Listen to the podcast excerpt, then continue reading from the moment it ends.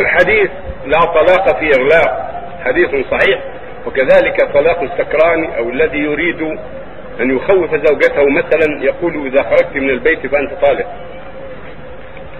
الحديث لا طلاق لا, لا طلاق ولا عتق في إغلاق فيه لين ولكن له شواهد تعضده وتجبره ويحتج به لشواهد من الكتاب والسنة.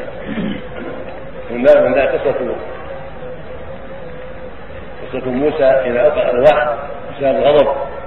وكذلك قوله جل وعلا ما كفر بالله ما دينه إلا من نكره قلبه من الايمان فالاغلاق هو الإكراه وشدة الغضب الذي يغلق على الإنسان قصده وفهمه حتى لا يتصور ما يترتب على الطلاق بل من شدة الغضب ومن شدة الإكراه ترخص عنده الزوجة فلا يبالي بها بل يطلقها ان يتخلص من هذا الإكراه الذي هو الظلم.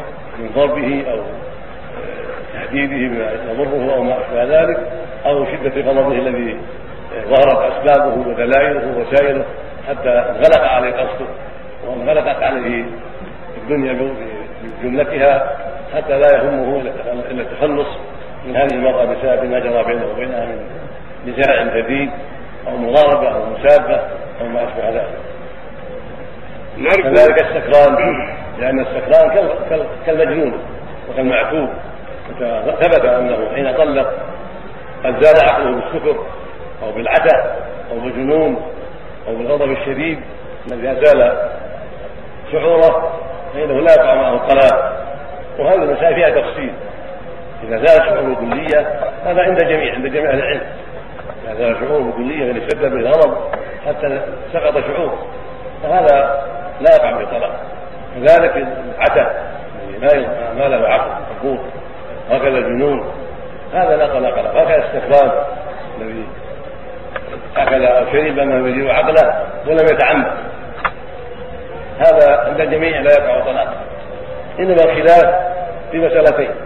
احداهما استكرار متعمد للسكر. يتعمد السكر. حتى زال عقله متعمد. فالجمهور يرى ان طلاقه يقع وذهب خليفه الراشد عثمان رضي الله عنه وجماعة من العلم إلى أنه لا يقع وقد ثبت أنه طلق في حال السكر ولو كان متعمدا للشرب لأن السكر عقوبه عقابه الحد الشرعي لا لا فصل زوجته منه بل عقابه معروف هو الحد الشرعي. أما اخراج زوجته من عصمته فليس داخلا في الحد الشرعي. كذلك السنة الثانية إذا كان غضبه شديدا ولكن لم يزل عقله بالكلية بل اشتد به الغضب وانغلق عليه القصد ولم يملك نفسه لكنه دون دون المجنون. لم لم لم يغلى حد إلى إلى حد ذهاب الشعور الكلية هذا محل الخلاف. فذهب قوم انه لا يقع الحاق له بالمجنون والمعتوه السكران وذهب قوم إلى انه يقع إلحاقا له بالغضب الخفيف والحاقا له بالعقلاء والأرجح.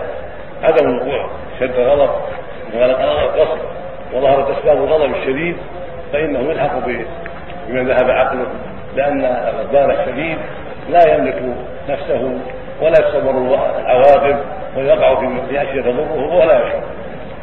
نعم.